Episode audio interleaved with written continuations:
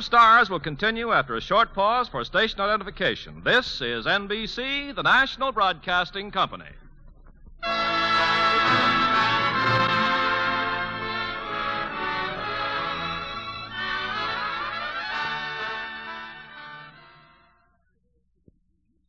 WNBC, New York, pioneer station of the National Broadcasting Company.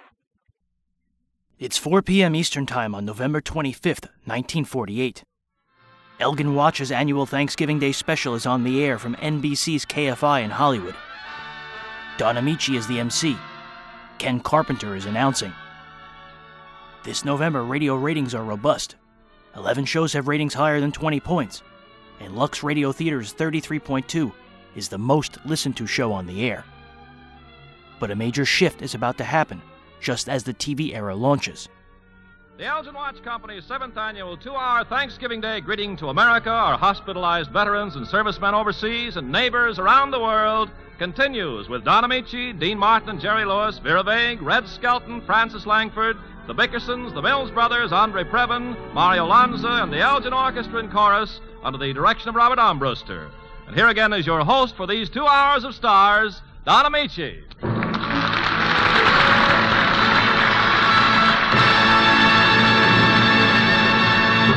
Once again, may I say to those of you who have just joined us, Happy Thanksgiving and welcome to Two Hours of Stars. This is the seventh straight year the Elgin Watch Company and the Elgin Jewelers have invited your favorite stars to join us in our holiday open house. And each year it has been our custom to invite several young newcomers, stars of tomorrow, who we believe are worthy of inclusion on our guest list. Just such a newcomer is that tall, tan, good looking young fellow who's been attracting attention as the saner half of a nightclub combination known as Dean Martin and Jerry Lewis. Elgin presents Dean Martin.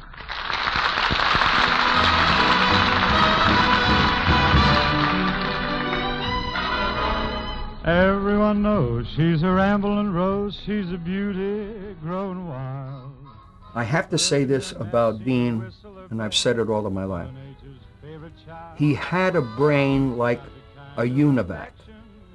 He would soak up what you're telling him, and he was incapable of forgetting it.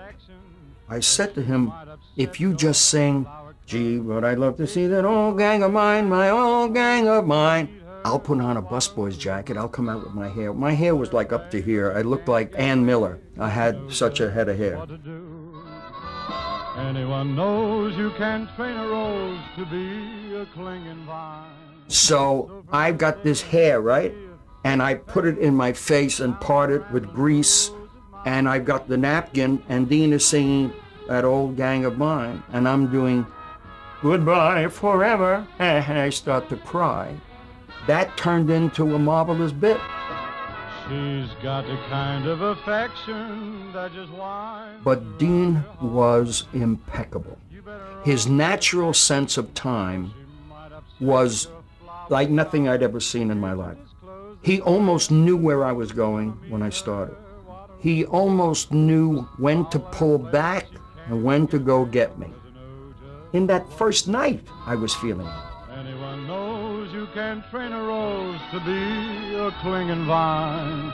So from this day hence there be a picket fence round that rambling rose of mine.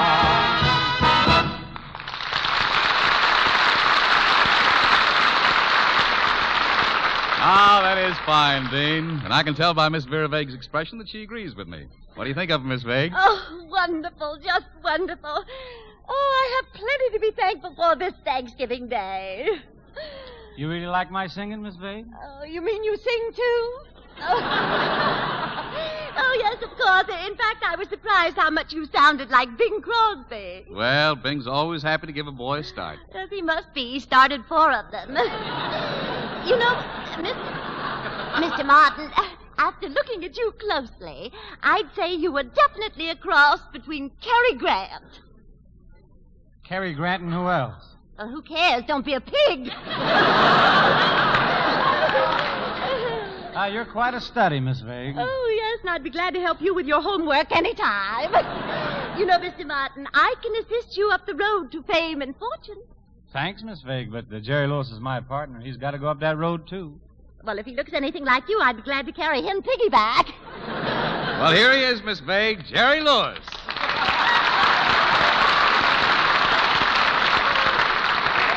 Oh, Dean, what's going on here? I've never seen Oh, so Mr. many. Lewis, Mr. Lewis, I've heard so much about you. I feel I've already met you.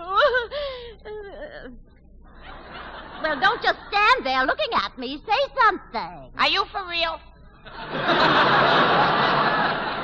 Jerry may seem a little strange at first, Miss Vague, but he's really very clever. He and Dean were on Bob Hope's program Tuesday night, and Hal Wallis is starring them in the picture of My Friend Irma. Yes, I'm really lovely. You know, of course, they want me back at Slapsy Maxie.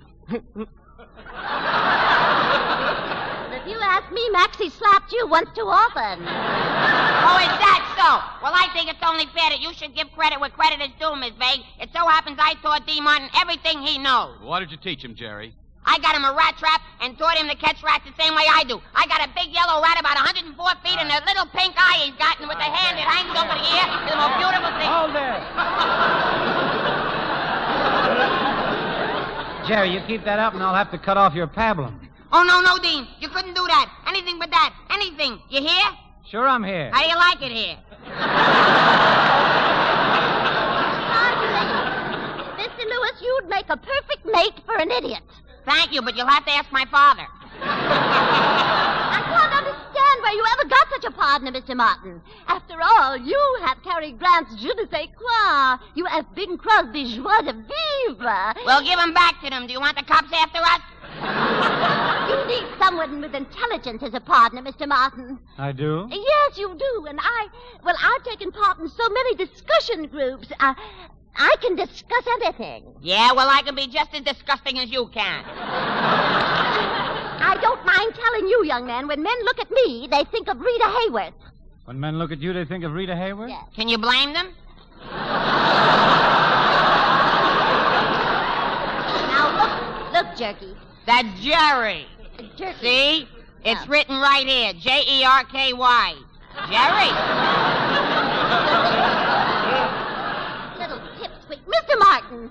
Mr. Martin, come here. Just look at all the famous partnerships of history. There was always a woman. There was Anthony and Cleopatra, Romeo and Juliet. Martin and Lewis.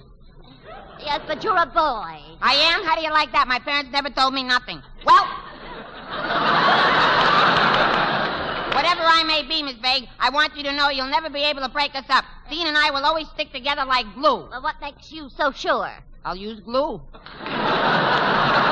Then just consider yourself stuck. I wouldn't help you in any shape or form. With that shape and form, you need more help than we do. Are you for real? I. I'd tell you to go soak your head if I had a pointed bucket handy.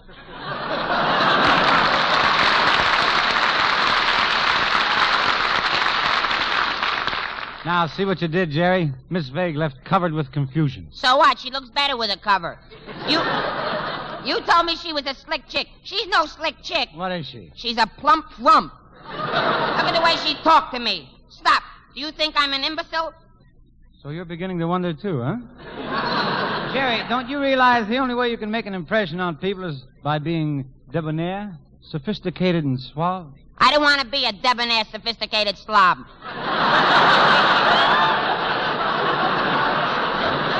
Jerry, the trouble with you is you're too sure of yourself. You're conceited. Dean, you know that is not true. I used to be conceited, but I went to a psychiatrist and got myself cured. And now I'm one of the nicest guys I know.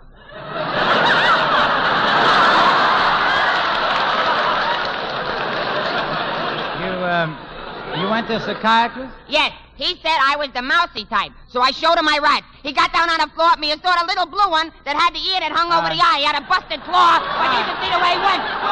The room and Cash. Jerry, if you expect to be my partner, you've got to change entirely. bye. Bye. Where are you going? Up to the hotel to change entirely. I've tried to be worthy of you, Dean. I went to the May Company and tried to get a job in the long underwear department, but all the man would say was, sorry, no opening for you. I can't understand that, Jerry. I really think you've always been the epitome of perspicacity. Oh, there you go, insulting me again. Well, all I can tell you is that I'm sick of it. Do you hear? Sick, sick, sick. Or you can laugh if you want to. Naturally, you think it's very puny, funny. but it isn't. You see, you don't know the circumstances. It just so happens that I haven't been too well. Uh, what's the matter with you? You, you got a cold? Yes, you know how most show people are born in trunks. Yeah. I didn't have anything on at all.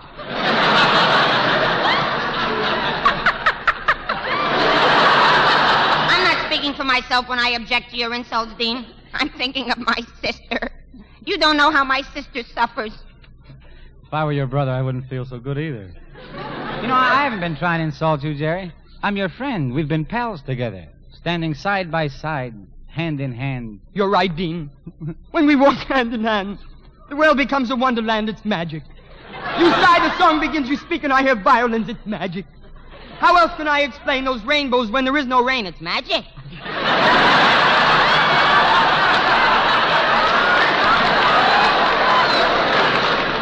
No, I, uh, I'm serious, Jerry.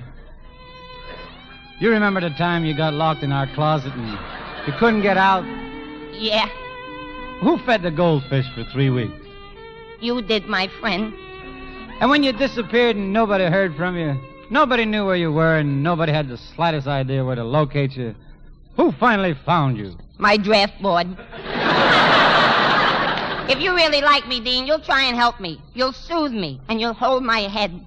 Why, Jerry, of course I'll hold your hand. Thank you. I'll pick it up in the morning. Jerry, you've got to get a grip on yourself. We're making a picture together. We're making records. Remember the record we made for Capitol? No, but I remember the record I made catching rats. 191 at one time. This big black one crawled across my path, and I got him, see? And I grabbed a swung him on, And I said, Come to me, my little melancholy.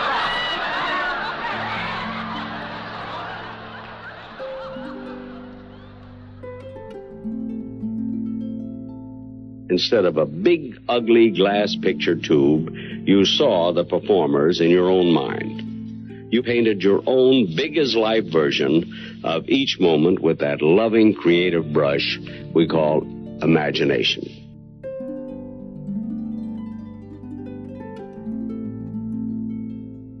In 1948, comedian Jack Benny organized his activities into a corporation. At the time, American individuals were taxed 77% on all income over $70,000.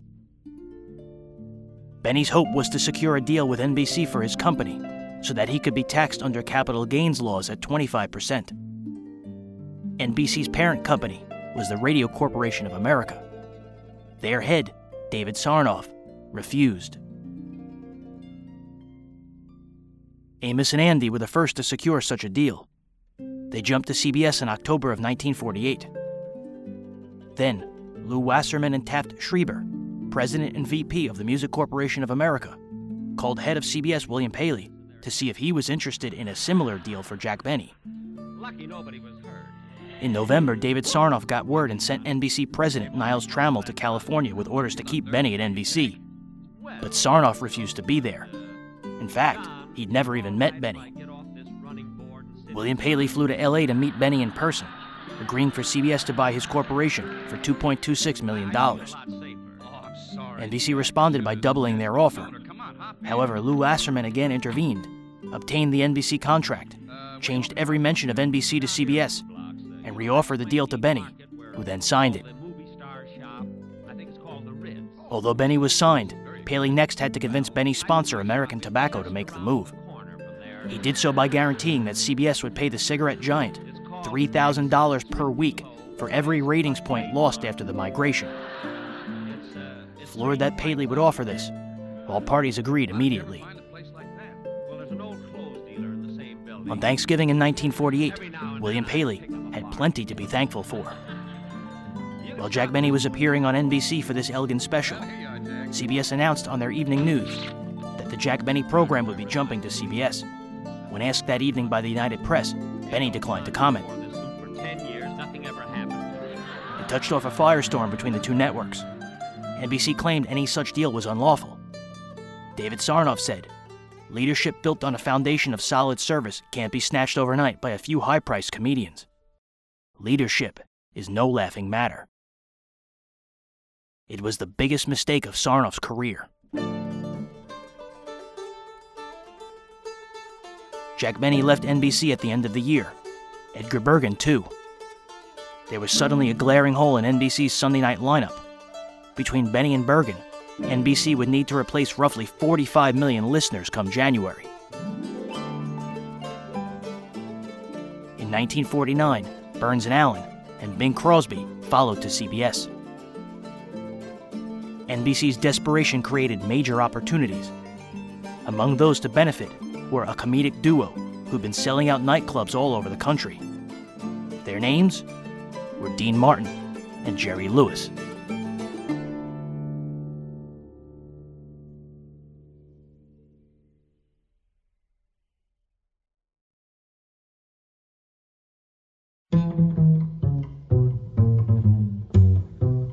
Sweet, sweet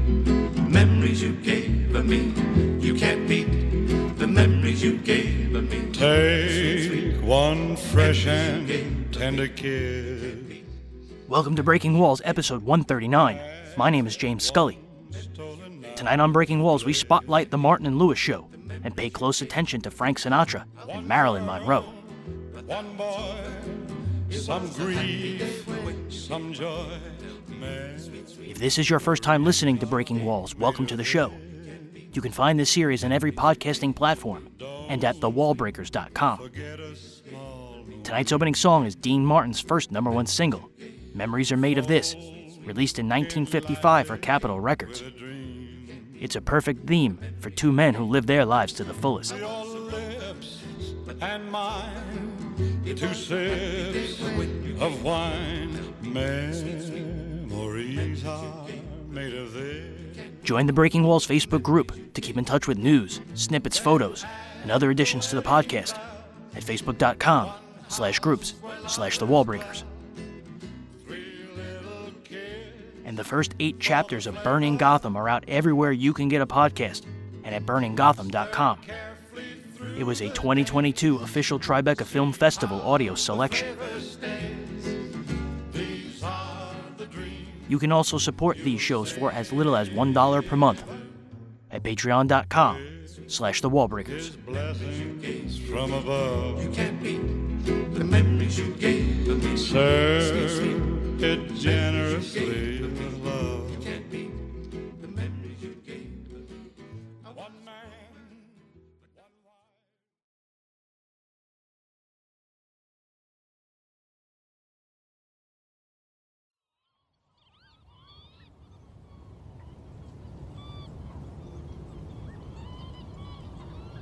Oh. Now what? I forgot to tell you. Uh, there was quite a bit of excitement today. An airplane flew over Hollywood and started skywriting. Skywriting? What did it say? Next week, Jack Benny's program moves too. Moves to where? Moves to where? I don't know. NBC's anti-aircraft shot him down.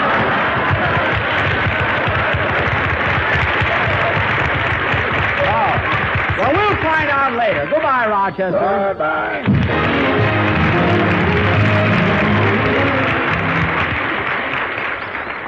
Ladies and gentlemen, next week we'll be with you again at the same time with the same cast on another network. However, I want to take this opportunity of thanking everyone connected with NBC for a very pleasant association. I also want to wish everybody a very happy New Year. Good night, everybody.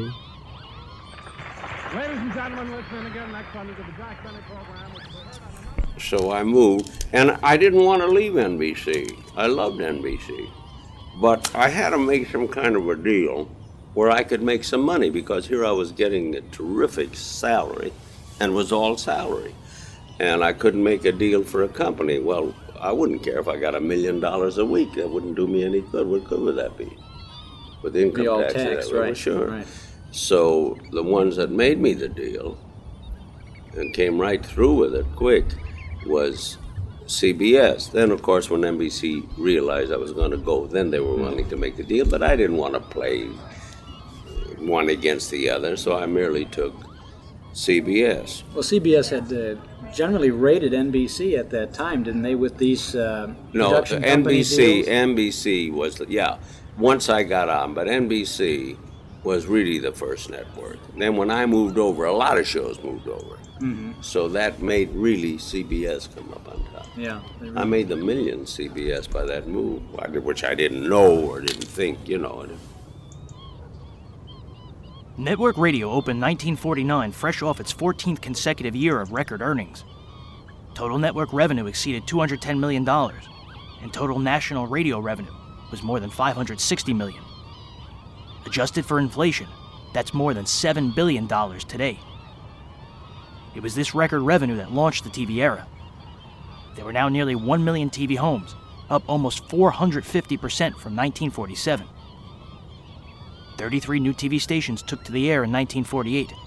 Another 49 would launch in 1949. At 7:05 p.m. Eastern Time on Sunday, January 2nd, Jack Benny took to the air with his usual program, except that he was now airing over CBS instead of NBC.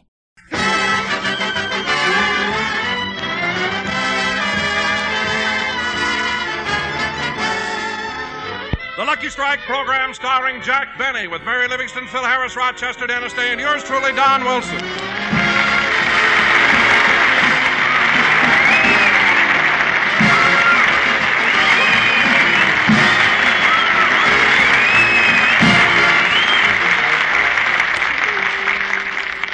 Ladies and gentlemen, today marks Jack Benny's first program on the Columbia Broadcasting System. So let's go back a couple of hours and pick up Jack and Mary on their way to the studio. Rochester is driving. Not so fast, Rochester. Don't cross the double line. Look out for that car. What's the matter with you? I'm driving as carefully as I can, boss. Well, just watch it, that's all. Oh, for heaven's sake, Jack, calm down. Don't be so nervous. I'm not nervous. And stop pacing up and down on the running board. Okay, Mary, I'll admit it. I am nervous, and you can't blame me. Today's my opening broadcast on CBS. All right, so you're opening on CBS. What do you mean, all right? Do you realize it's the first time my program will be heard in Alaska? Well, so what? I've yet to see a walrus smoking a lucky strike. Oh, yeah? I saw one last night. That was Jerry Colonna. And I'll have to apologize. I threw him a fish. Anyway, Mary, this is no time for joking. I'm upset. Oh, for heaven's sake, Jack, why should you be worried? You must have a million dollars down in your vault. I know, but I don't want to break up the serial numbers.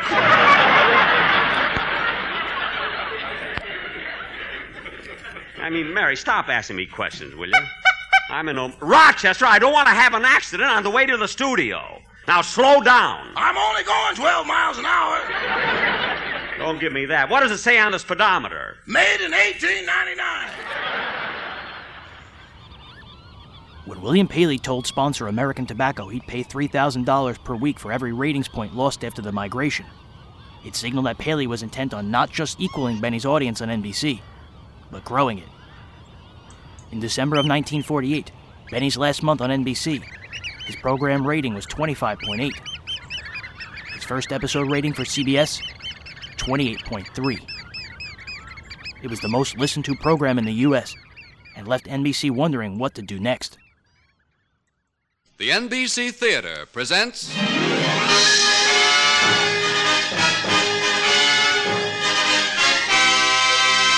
Screen Directors Guild assignment. Production Stagecoach. Director John Ford. Stars John Wayne, Claire Trevor, Ward Bond.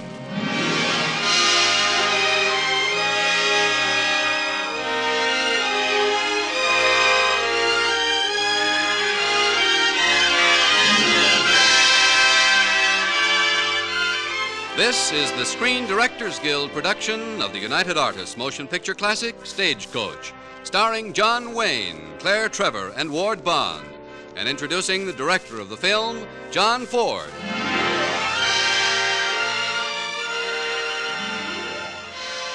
That Sunday evening at 8:30 p.m. Eastern Time, NBC gave its first answer to what audiences could expect.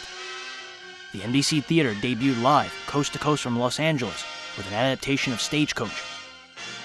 It starred John Wayne, Claire Trevor, and Ward Bond. It was directed by the legendary George Marshall. Entertainment you will hear tonight and in future weeks at this time. The NBC Theater is proud to welcome the president of the Screen Directors Guild, and the eminent director of such films as Variety Girl, The Perils of Pauline, and Taproots, Mr. George Marshall. Thank you and good evening. This is the first performance of a series of Screen Directors Guild productions, in which the directors will personally bring you their favorite film assignments, along with the stars who created the original roles. Tonight, your director is John Ford. John, if you remember, is the winner of five Academy Awards, the guiding hand behind such great pictures as The Informer, How Green Was My Valley, and of course, Stagecoach. You're on the set, John. Thank you, George. and good luck on our first production. Stagecoach is ready to roll. The last time I made that crack was about 10 years ago. and I first had the opportunity of putting on film this Romance of the West. For the cast, the picture offers an array of colorful character types, ripe for the actor's talents. Now the story and the cast are united again. Here is Stagecoach with John Wayne as the Ringo Kid, Claire Trevor as Dallas, and Ward Bond as Doc Boone.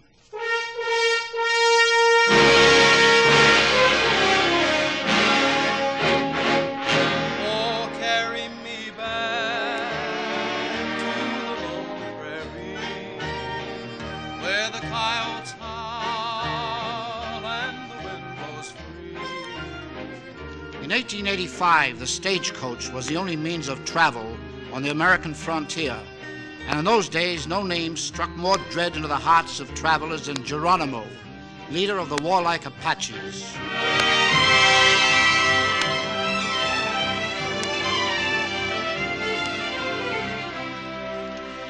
This, folks, is a story of a party of people who traveled from Tonto to Lordsburg by stagecoach in 1885. It's a story still told by the Indians.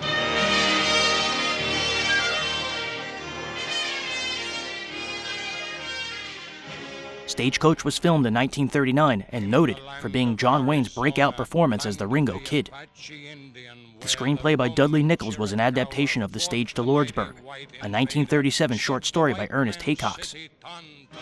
The film follows a group of strangers riding in 1880 through the dangerous Apache territory.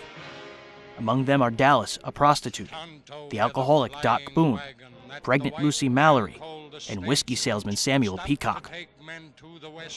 The Ringo Kid has broken out of prison after hearing that his father and brother have been murdered by Luke Plummer. Buck tells Curly that Ringo is heading for Lordsburg and, knowing that Ringo has vowed vengeance, Curly decides to ride alongside as guard. Ringo and Dallas soon fall in love. Well, that's how it is, folks. Geronimo's Apaches are on the warpath up ahead, burning every ranch in sight. Hmm. Then the question before the party assembled in this stagecoach is shall we continue? I say yes. Continue. But, Mrs. Mallory, should you be traveling in your condition? My husband is in Apache Wells with his troops. I want to be with him when our baby arrives. Madam, I am a gambler, and I admire and respect a bold gamble. But aren't you gambling with a life besides your own? Oh, I forgot to tell you, Mr. Hatfield. We're getting a cavalry escort for Apache Wells. That settles it. I'm going on. Count me in, of course, Buck. All right. I'll go find my shotgun guard. You don't have to go no further, Buck. What? Curly! Well, doggone. How are you, Sheriff? Fine, thanks, and I'll be riding shotgun up next to you this trip, Buck. You? What for? The Ringo kid escaped from prison. I'm looking for him. The fellow who shot Jed Michael dead? I hear he's heading for Lordsburg to shoot it out with the three Plummer boys, so I'll be right up there next to you, Buck, all the way to Lordsburg.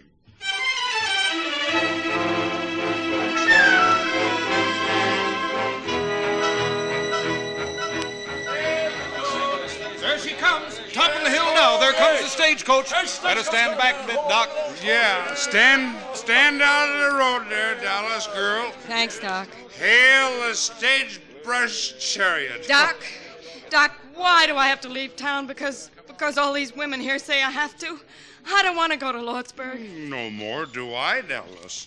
But you are a lady somewhat too hospitable to gentlemen. And I am a doctor somewhat too hospitable to spirits. We girl are the dregs of Tonto. They send us from their midst. Come, Dallas, be a glorified drink like me. Hi there, Buck. You have acquired two more eager passengers. The engines are rising, Doc. I thank them for that mark of respect. Tell them they may be seated now. Enter, Dallas. Thanks, Doc. Take your place beside the other lady. Then forward. On to Lordsburg.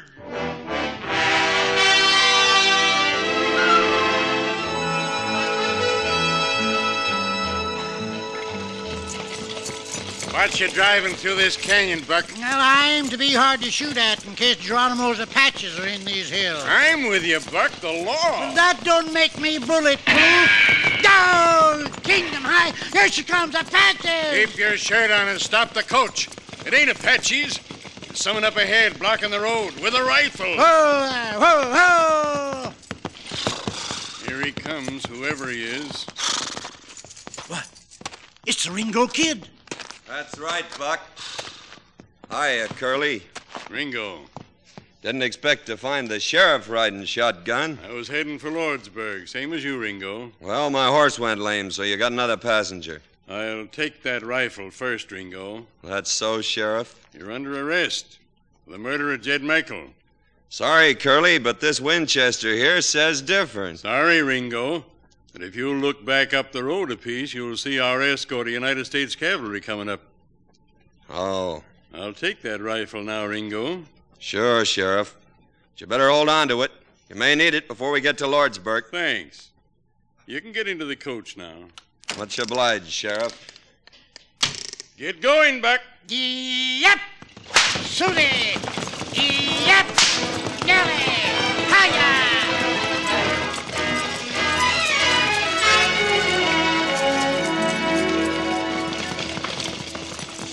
You're the famous Ringo Kid, huh? My friends call me Ringo. Right name's Henry. Hmm, Henry? Why, I remember you. Say, I fixed your arm when you was just a little sprout. He was no higher than a quart of bourbon. Now, that was my kid brother broke his arm. You did a good job, too, Doc, even if you was drunk. Well, thank you, son. How's your brother now? He was murdered. Oh, no. Him and my dad. By the three Plummer boys. Well, good luck when you get to Lordsburg, son. Thanks, Doc. Mrs. Mallory, you're tired. Would you like to rest your head on my shoulder? No, thank you. Mr. Hatfield, would you mind if I sat over on your side of the coach? Not at all, ma'am. Excuse me. Yes, of course. Right here, Mrs. Mallory. Thank you, Mr. Hatfield. Hmm. I must have the plague, huh, Dallas? You? Oh, no, it's not you. Have a drink, Hatfield? No, thank you. No, thank you, he says. Have a drink, Doc? Yes, thank you. You're not going to move away from me, are you? No, Ringo. Well, I guess I can't expect to break out of prison and into society in the same week. Shh, she'll hear you. Uh, I guess I'm pretty dumb for sitting down beside a lady like you, Dallas. Lady. Thanks for not moving. Oh, don't, don't, please. Why are you looking at me like that? Ain't I seen you someplace before? No. NBC theater creator Don W. Sharp believed writing was the most important factor in a radio show. Claire Trevor was both a film and radio veteran. She carries this opening broadcast. The sound effects were excellent, and Henry Russell's orchestral arrangement was lush. I can't. Out of ammunition. Why have Buck and Curly stopped firing outside? Buck's hit. Curly's empty, too. This looks like it. No, no! I have only three bullets left. That's enough. Indians won't get you or Mrs. Mallory or the baby. No. No, they won't. Listen! Get out! No, listen! It's a bugle! Listen! It's the cavalry from Lordsburg! The Apaches are breaking! They're running away! Glory, glory! How's Hatfield? Dead. Glory, glory.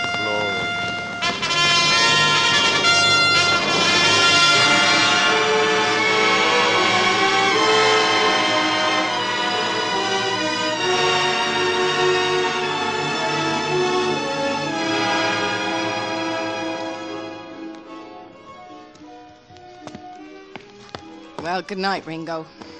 This is is this where you live in Lordsburg? I told you. I warned you. I told you you didn't know me. This part of town is no place for a nice girl, but but it's all right for me. Now say goodbye, Ringo. Say goodbye. I asked you to marry me, didn't I? I'll never forget you asked me. Now go on back and wait for me in the stagecoach. Where are you going? Business with the Plummer boys. I'll just take a slow walk down Main Street and see what happens.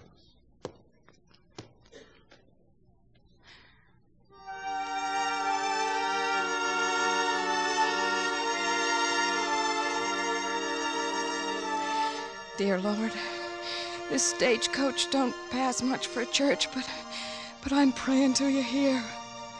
Please, Lord. It's three to one against Ringo out there. And the Plummer boys are dead shots. Awful dead shots, Lord. Like I was saying, Lord, it's two to one, Lord.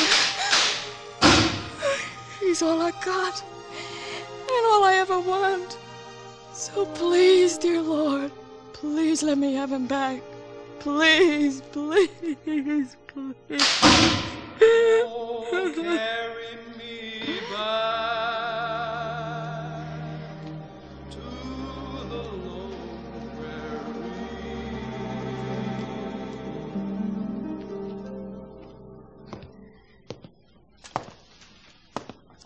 Who, who's that out there?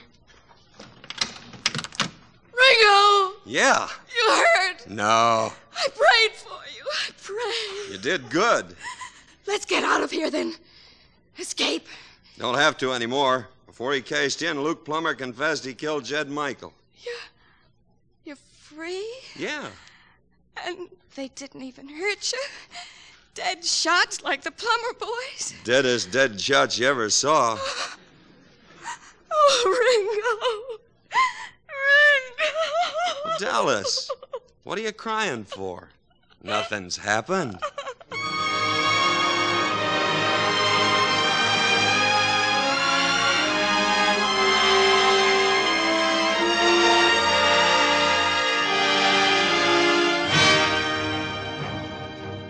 Thus the story of those brave men, riders of the flying wagon, in the land of Arizona where Geronimo was chief.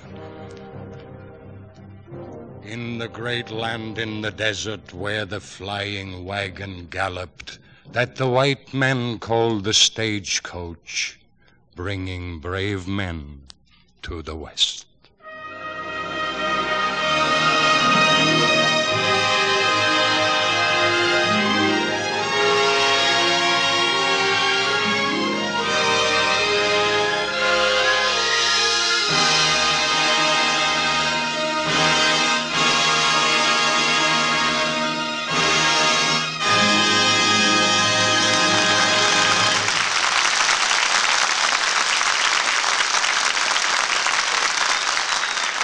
Our stars will return in just a moment. The NBC Theater has presented the Screen Directors Guild production of Stagecoach, starring John Wayne, Claire Trevor, and Ward Bond, and introduced by John Ford. In the weeks to come, the Screen Directors Guild will bring you Douglas Fairbanks. The program was meant to rival CBS's Lux Radio Theater. There was just one major issue. By 1949, the air was full of similar sounding film adaptation shows, and none rivaled Lux. film comedy Let's Live a Little, starring Robert Cummings. Meanwhile, on ABC, game show Stop the Music's popularity was soaring. NBC moved Fred Allen up half an hour to 8 p.m. and shifted the NBC Theater to 9 to avoid the game show. Allen lost nearly half his audience in a single month. By March, Stop the Music's rating would reach 17.6, while Allen's fell to 9.4, and Sam Spade's fell to 11.3 on CBS. Take it away, John Ford. Well, how do you hardy frontiersmen like pioneering in an NBC studio instead of the badlands of Arizona? Very much. You know, just the memory of that dust is enough to send me running home to wash my hair. Pappy, this is wonderful. Wayne, wonderful? What do you mean? No getting up early in the morning and arguing with a horse. You know, I think it's wonderful that the screen director is being honored like this. He's the fellow who really makes the movie. Flair. As for us actors and actresses, well, Well, where'd we be without you, Pappy, and others like you? that's right. You taught us our business. That's all I can say. Thanks. Say, talking about wonderful things, it's a wonder that Pappy here hasn't yet displayed his fine tyrannical hand. How do you do? That's so, Ward, John. Now look, as long as we're speaking about fine tyrannical hands, look, are we going to do this again? Because if so, I'd like to take you folks. Yeah, I thought so. You'd have something to say about it. We had that same trouble ten years ago. That's right. Hey, You can't we know? go out and read? Now, look, John, don't you remember? This is radio. There are no retakes. Good night, everybody.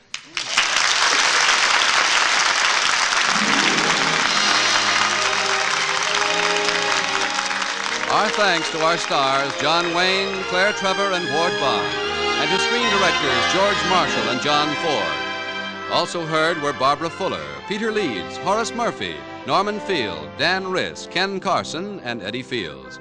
Tonight's story was adapted by Milton Geiger, and original music was composed and conducted by Henry Russell.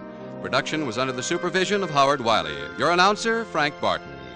John Wayne can soon be seen in John Ford's Argosy production, Three Godfathers, and Claire Trevor appears in the soon to be released Amusement Enterprises picture, The Lucky Stiff. Ward Bond is currently appearing in the Victor Fleming production, Joan of Arc. Listen again next week when the NBC Theater presents Screen Directors Guild assignment. Production Let's Live a Little. Director Richard Wallace. Star Robert Cummings.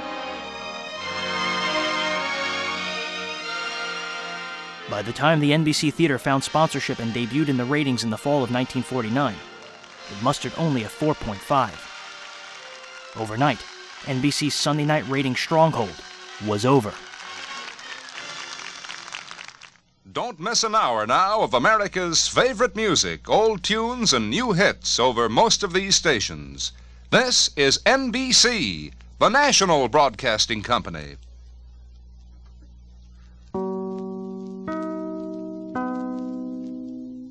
For more information on the CBS talent raids and what NBC did after, tune into Breaking Walls episodes 108 through 112.